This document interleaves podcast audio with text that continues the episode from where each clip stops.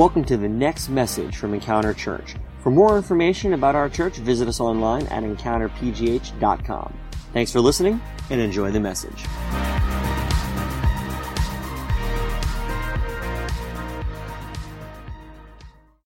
Today we are continuing our message series called Created. And if you're new to Encounter, let me just kind of fill you in. Uh, we are doing a summer message series through the book of Genesis. So sometimes during the summer in, uh, in, in every year, we like to take some time and kind of maybe study a book of the Bible. Genesis is uh, 60 chapters, and it's a lot uh, to go through. And so we're breaking it up over the entire summer and talking about what is, what has God created this place for? And who are we? What did God create us for? Who are we supposed to be? And how do we relate relate to Him. And so we've been kind of working our way through. The first week we talked about creation and the, uh, the creation story. And then we talked about the fall of man and the effects of, of how that, even the ramifications of that, and we still deal with it today. Last week we talked about the flood. And now today we're going to begin talking about the Tower of Babel. Tower of Babel and uh, the events surrounding it. So we're going to be reading in Genesis 10 and 11 today, and it's maybe a, a, passage of scripture that is obscure. Maybe uh, you've heard of it before, perhaps you haven't. Um, I will say that it is a passage that requires quite a bit of digging because, on its face value, just like the flood story, it can be confusing sometimes and can make us have a picture of God that I, I don't believe was the intention. And so, Genesis chapter 10 and 11 is where we're going to be focusing today, but I want to give you a little bit of lead up so you know what's happening.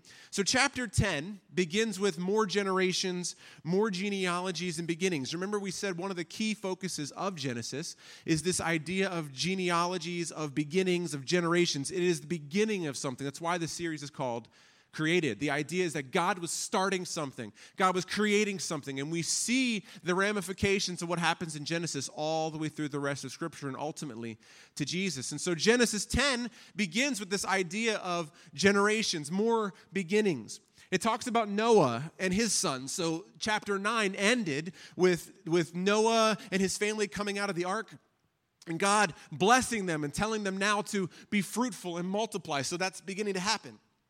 And Noah and their children begin having children, begin building up the world's population again they're experiencing and participating in God's blessing. Remember, blessing means to pass along God's goodness, to pass along what God has created, and to be fruitful and multiply. They're doing that. But again, people start to forget God again, and they begin to walk away from Him. So he once again intervenes, like we said last week. And what we're going to see today in the Tower of Babel, I believe, is actually a very powerful lesson for all of us today, particularly one that resonates very much today. So let's read the story together at the beginning of chapter 11, and then we're going to make a couple of observations that I think are going to bring the story into focus for us. So if you have your Bibles, turn to Genesis chapter 11, beginning in verse 1. It's also on the screen here, but I would like to just make note that we have free Bibles. If you don't have a Bible, please grab one right outside the doors. Uh, we have free Bibles as well as at our Connection Center. Take one with you. We believe the Bible is the source of life, it is God's Word, and so everything we do stems from it. I encourage you to get one and read along with us. Genesis 11 begins here. It says, The whole earth had the same language and vocabulary. As people migrated from the east, they found a valley in the land of Shinar and settled there. Now, I have an image on the screen for us to look at real quickly just to give you a little bit of context. So, if you're looking at the screen on the far left side here, that's Israel, okay? Now, where Noah and the ark, according to scripture, landed was in the Ararat plain, the, the circle up near the top. Now you can see that it's a mountain range, and last week we said that it was somewhere between Turkey and Armenia. Now, what the scriptures are telling us is that as the people began to, to, to grow and the population began to increase, they began to move into the plains area and settled in the land of Shinar, which is here.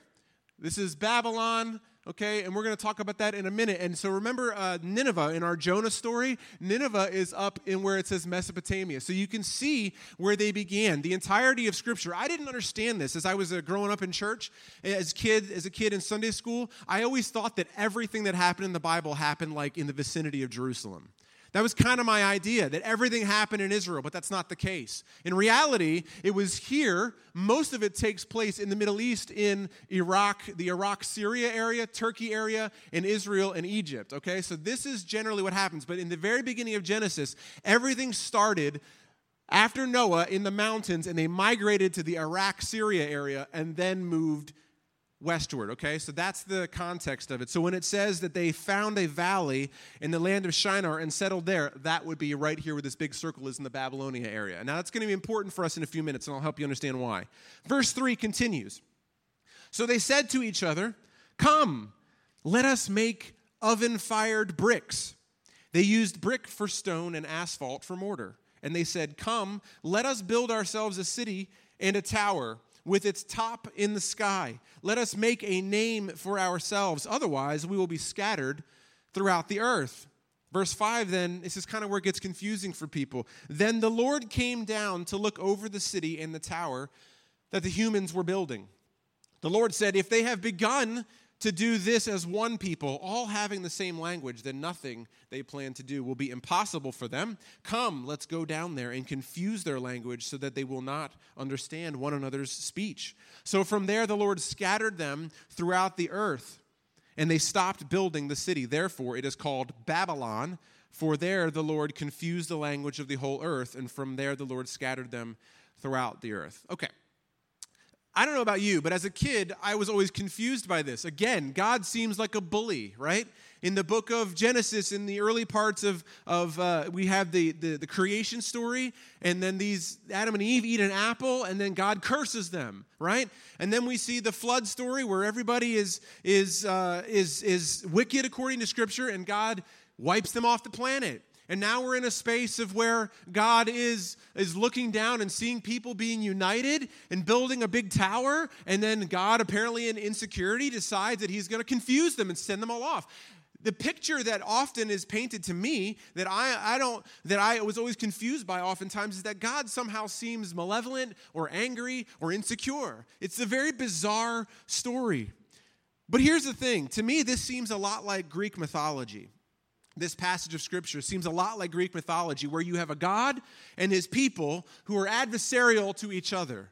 Right? You know, the stories of Zeus or the stories of uh, Prometheus or all of these different Greek gods or demigods, and oftentimes they were at odds with each other. And in order to keep the power structure proper, the gods would oftentimes have to hold people down. That's the feeling that I get from this passage of Scripture.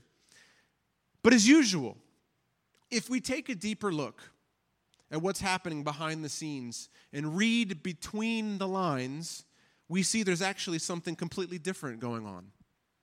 And a message that is extremely relevant today to us. Now, to the original readers, this is important for us.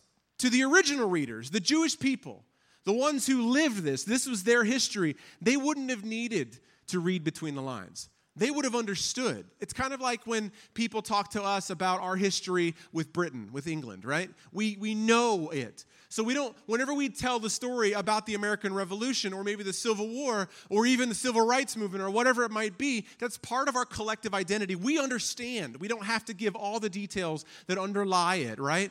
But to an outsider, to someone who is maybe thousands of years later, who's never, who doesn't, isn't, isn't involved with the intimate details of it, we need those details. And so it's so important for us to read the context and to understand and study. And I found that when you dig into the passage of Scripture in the language, when you understand what happens in the chapter before, which I'm going to unlock for you in just a minute, you're going to see that on the face value, it looks like maybe God is an insecure bully, but the reality is there's something deep happening that's going to, I think, expose something to us that's going to challenge us for many years to come in our faith. So let's begin here. Instead of the passage being about a childish, frustrated God lashing out against his people, if you're taking notes, write this down. The Tower of Babel is a tale of conquest, technology, and our inherent drive to be our own gods.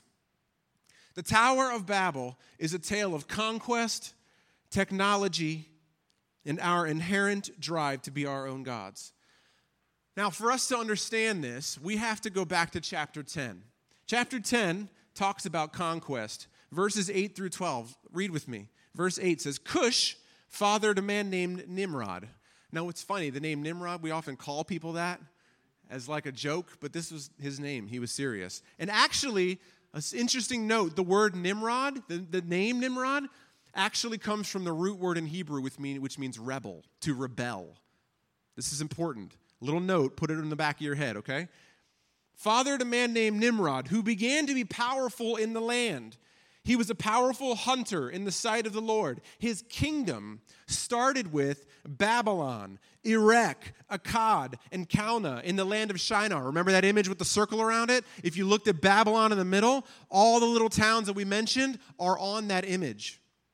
Verse 11, from that land he went to Assyria, and he built Nineveh, Rehoboth, Ir, Calah, and Resen between Nineveh and the great city of Calah.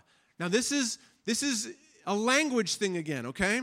What this passage is painting for us is to understand that this is a story of conquest and empire building. When it says that he founded these cities, what does that mean? It means that Nimrod, who was a powerful warrior whose name came from the word rebellion, and this is also very important because in scripture we see it. How many times in the Old Testament? And even in the New Testament, do we see that it says that so and so was named something because of the scenario that was happening around it? So, what was happening essentially is that Nimrod began to consolidate power. He would go from one tribe to the other because there were no cities at this time. So, what was happening is that Nimrod would gather his clan together with battle. We're talking violence. Warlords would come through and would subjugate another group of people through violence, would overcome that entire clan or tribe, and would establish enough people in the area to build a city. And then he would move from one place to the other. This is not so far from our memory. The Roman Empire did the same thing, right? The Persian Empire did the same thing. Later on in Scripture, we see the Assyrian Empire did the same thing. Okay? This was so common in the time. This is just the beginning of it, where someone gathered enough strength and enough power and began to feel as though he was above other people, would go to an area, subjugate them, make them be their slaves, integrate them into society, force work and labor upon them in the name of conquest. This is the picture that is being painted for us. Taking what you want without consideration of others, forcing upon others. And we see this everywhere, and it's even reflected today conquest, the idea of conquest globally and personally. Think about it. What are the empires that you and I are building ourselves? Think about what do I want? What do you want in your own life that you get and you gather and you acquire at the behest of other people? Or at the cost of other people? What are the things that you and I, or that our nation, or other nations gather and acquire at the expense of other people? This is the same concept of conquest. I'm not trying to get political here, but I believe that it extends into the concept of geopolit- geopolitics.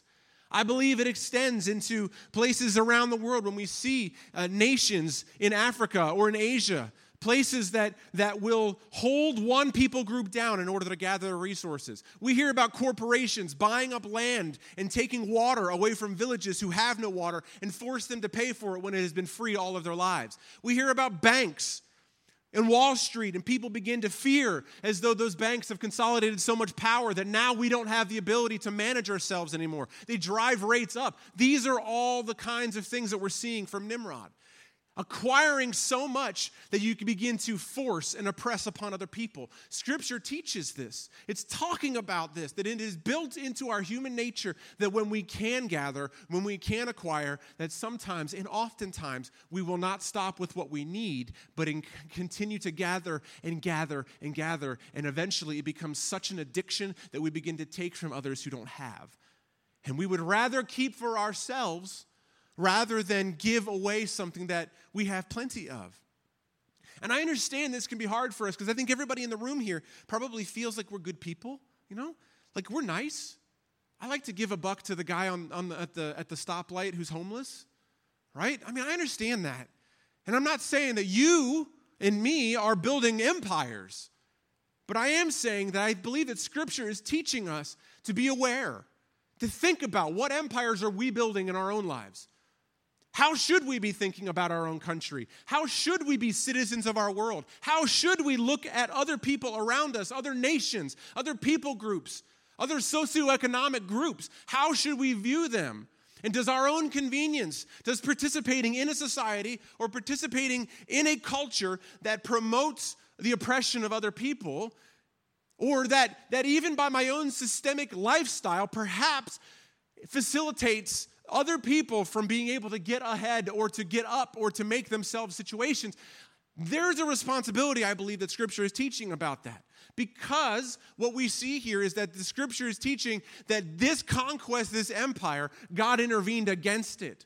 It's, inc- it's automatically a negative idea here, a negative association.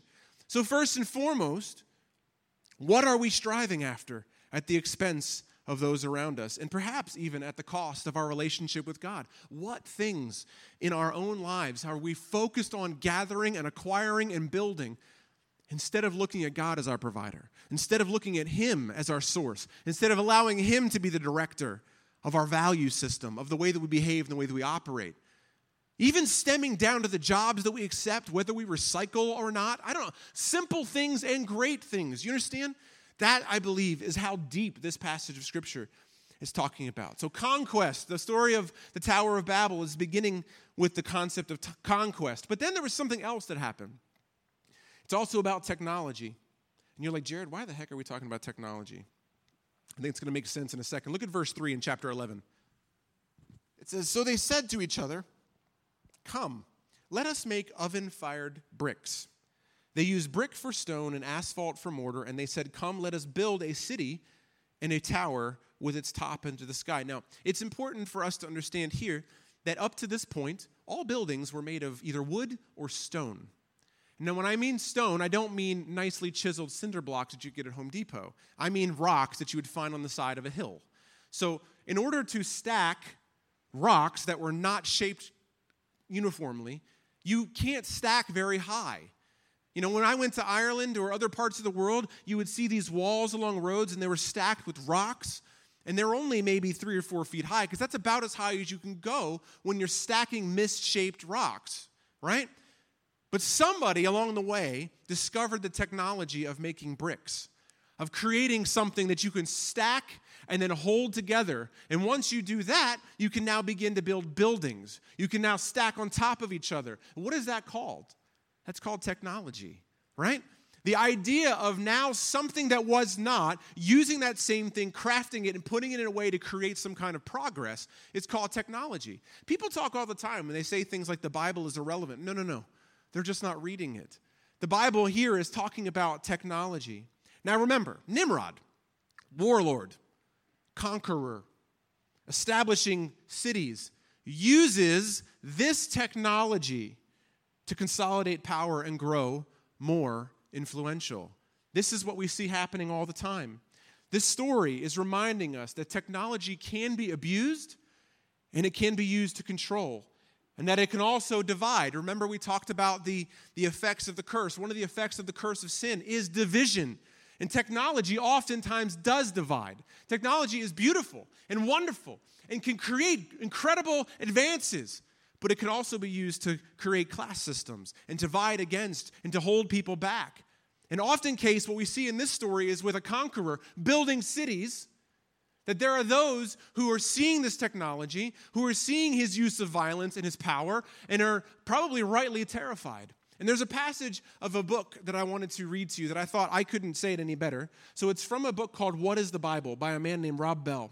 And this is what he wrote about this particular passage regarding technology. He says the story reflects a growing awareness and concern that there is a higher good for humanity than the strong dominating the weak, the powerful crushing the powerless, the proud raising themselves up to godlike status. Imagine building little walls out of stone your entire life and then making a trip to Babel and seeing people starting work on a tower made of bricks.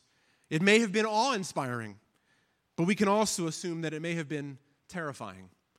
If somebody can do that, what else could they do? Or to put more of an edge on it, what couldn't they do? Imagine if other countries had nuclear bombs, but your country didn't. And imagine what it would be like to not have nuclear bombs, but to know that one of those countries that did have nuclear bombs had actually used them in recent history, dropping those bombs on actual cities that people lived in. That's terrifying.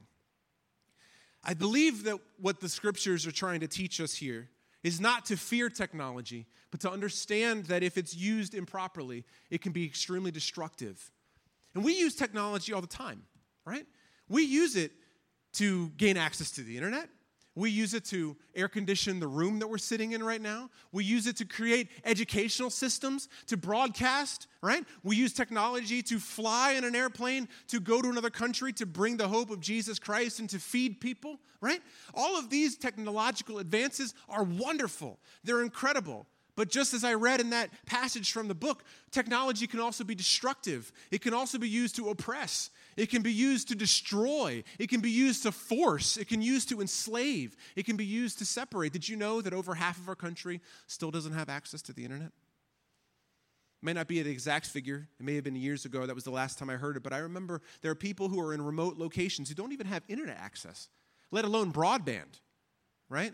There are people who still live in parts of our country, maybe by choice in some, in some cases they're in such remote places they don't even have electricity. I have been to some of these places. It's incredible. Running water. They're still using outhouses and wells, right? But there are people in our own city who don't have access to some of the technologies, maybe because of cost. Perhaps they don't have access to educational systems. There are all sorts of technological opportunities that sometimes have been built into our society that have left other people behind. And I think that's what the scripture is trying to teach. The message of the gospel is at its core one about unity and one about reconciliation. So we can see why the Bible would tell us to be cautious and responsible with technological advancement because our tendency is, like I said, with conquest, is to use things for our own gain at the cost of what other people might lose in the process. I understand that this passage of scripture and even this message is heavy. Next week, we're going to talk about Abraham, and it's going to be a little bit more light. But I believe that the Bible starts with the first 10 chapters, the first 11 chapters, to teach us the gravity of the situation.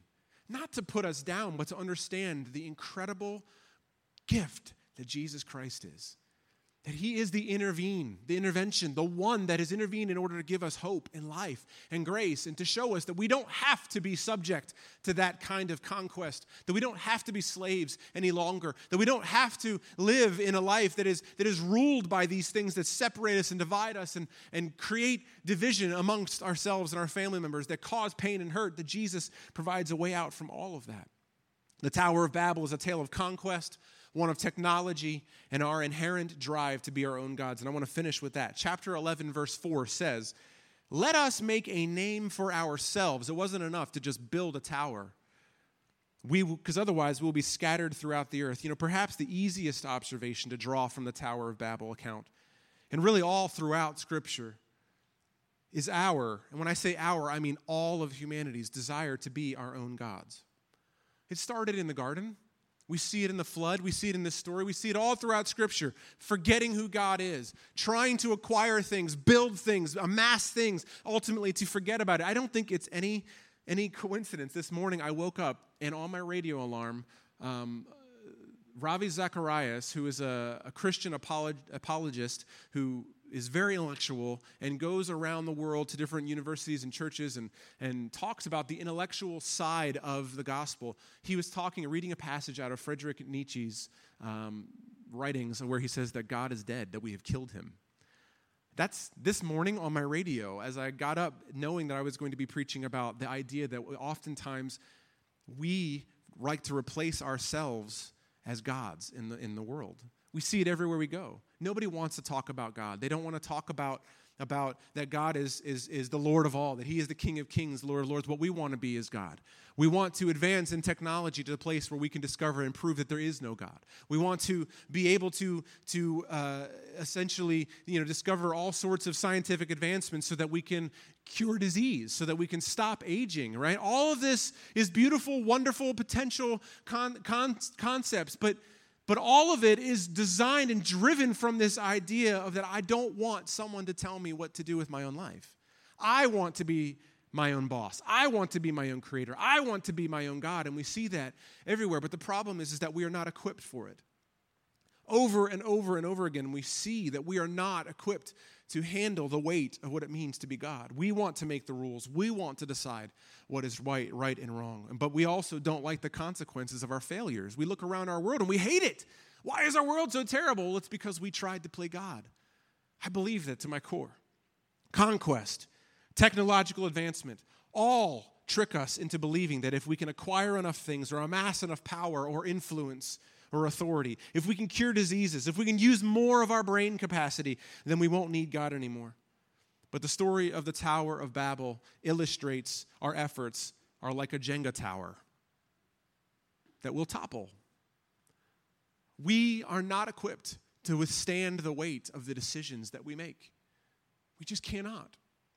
Our drive for conquest and empire building, and to so often push the limits of ethics, or to not even consider the ethics at all when we're thinking of technology, particularly, or the places that we invade, or the places that we want to be influencing over, or within our own nation when we make our own policies, builds a world that cannot sustain itself and consolidates wealth and power with the few and isolates and marginalizes everyone else. And I want to be extremely clear today. I am not advocating a single political system. I'm talking about the gospel of Jesus Christ. I'm talking about the Bible, that God did not create humanity to have some have everything and to some have none. And if you, I'm going to get harsh here just a little bit, all right? Just maybe not harsh, but just an edge on it. If you are sitting in this room right now and you're thinking that there aren't that many people who are poor, or it's not that big of a deal, or poverty or hunger or disease isn't that big of a deal, I want you to look at the pictures that my wife comes home with this week. I want you to understand and to, to look at like National Geographic, to get onto the internet, watch, to see what's happening in our own nation, to see what's happening around the world. It is so easy, and I am guilty of it, that I can go to my nice job, come home in my nice car, to my nice house with nice air conditioning, and watch my nice TV and see what I want to see on Netflix and ignore the fact that there are people two streets over who don't have food in their refrigerator. You understand? There are things happening in our world that we must do something about that we have to be a part of. And I'm not saying that you have to give all of your money to it. That's not what I'm saying. But I am saying we have to be a part of the solution. And it starts with our hearts, at least being willing to see that the story of the Tower of Babel is not an insecure God who doesn't want people to become like him. It's really about saying if we continue down the path of conquest and thinking about technology that divides people and amassing power and wealth, we are leaving people behind who God loves, who he cares about. And my wife telling me the story of children who are weeping because of the first time they had food in four days. My gosh, what kind of a person am I? If I'm not willing to do something, if my first thought isn't maybe I should try to sign up for one of those child sponsor things that I've been thinking about for years. I mean, I could I certainly come up with 20 bucks a month. You understand? And I'm not saying that that's what you have to do. What I'm saying is if you don't even think about what could I do, then maybe the gospel isn't infiltrating your heart to the devils, the, the, the depths and the levels that it should be. And I am just as guilty. And as I read this passage this week, as I began to prepare for it, as I was writing it down, the Lord began to just humble and crush me, not in a guilty way, but in a way of, do you see how my heart is for the people around this world who have nothing? No one loves them. No one cares for them. I care about them, God says. I love them, and my church is called to be the representative of me, loving them, going to them, reaching them, giving them my name, giving them my hope, giving them food, giving them electricity, giving them water, giving them clothes, whatever it might be. Jesus said that He said, Whenever you give to the least of these, whenever you gave a cup of cold water, you gave them food, you gave them clothes, you did it to me.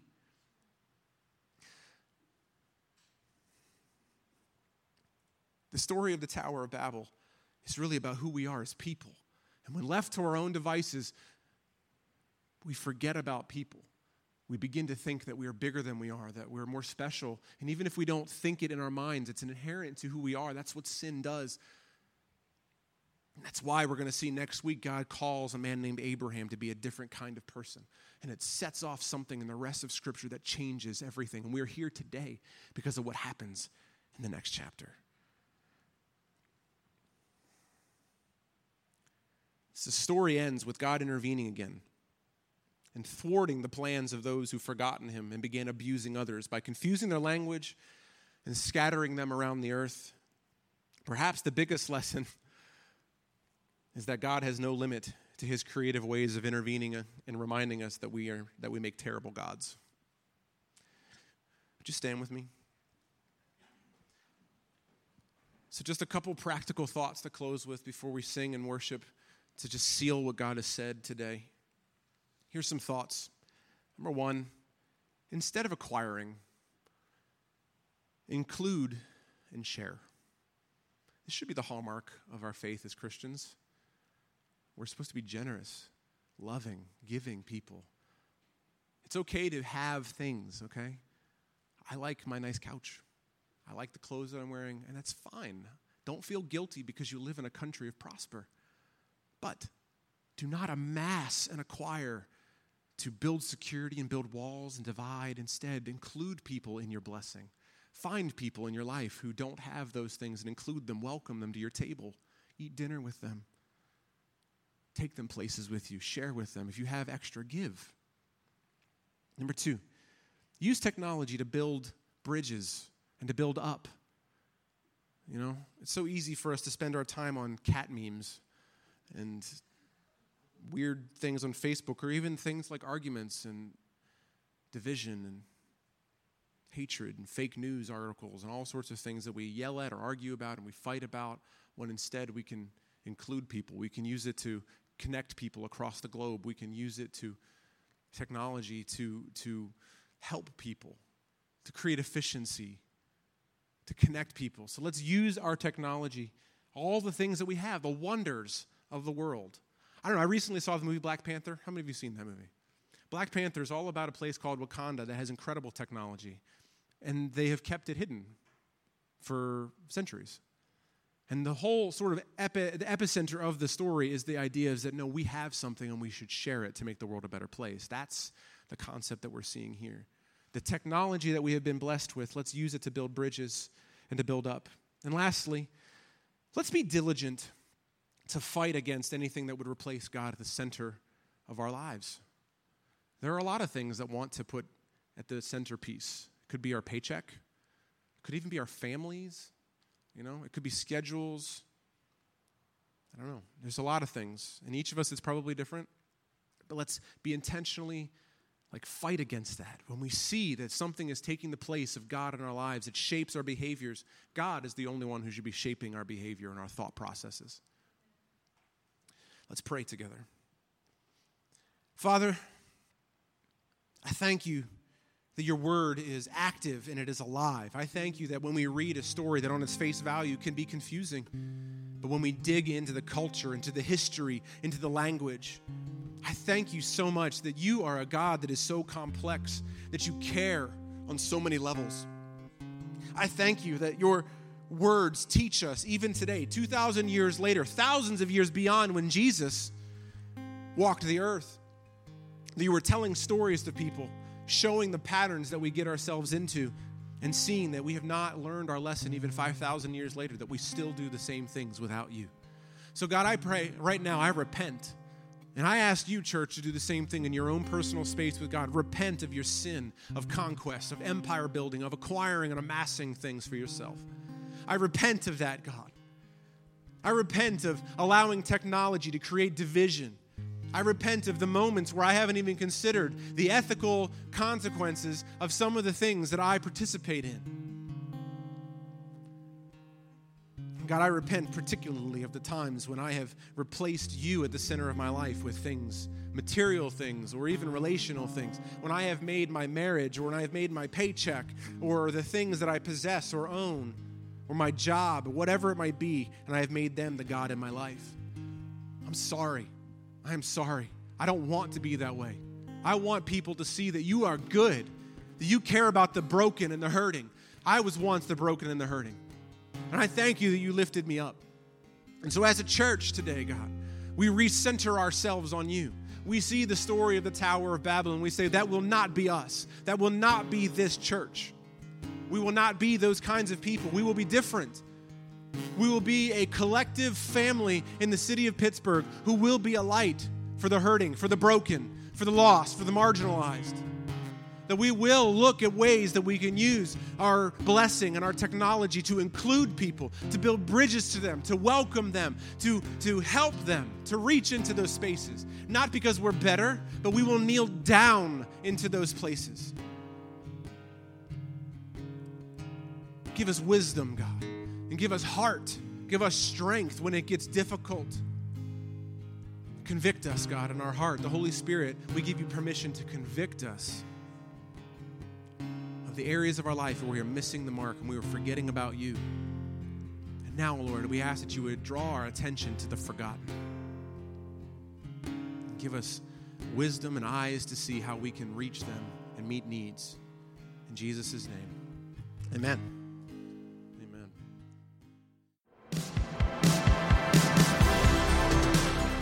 Thanks for listening to this week's podcast. If you call Encounter Church home, or if you'd like to partner with us to support the work that God is doing here, you can take advantage of our online giving option. Just go to encountergiving.com. Also, stay up to date with us throughout the week by following us on Facebook, Twitter, and Instagram at EncounterPGH. Thanks for listening, and we'll see you next week.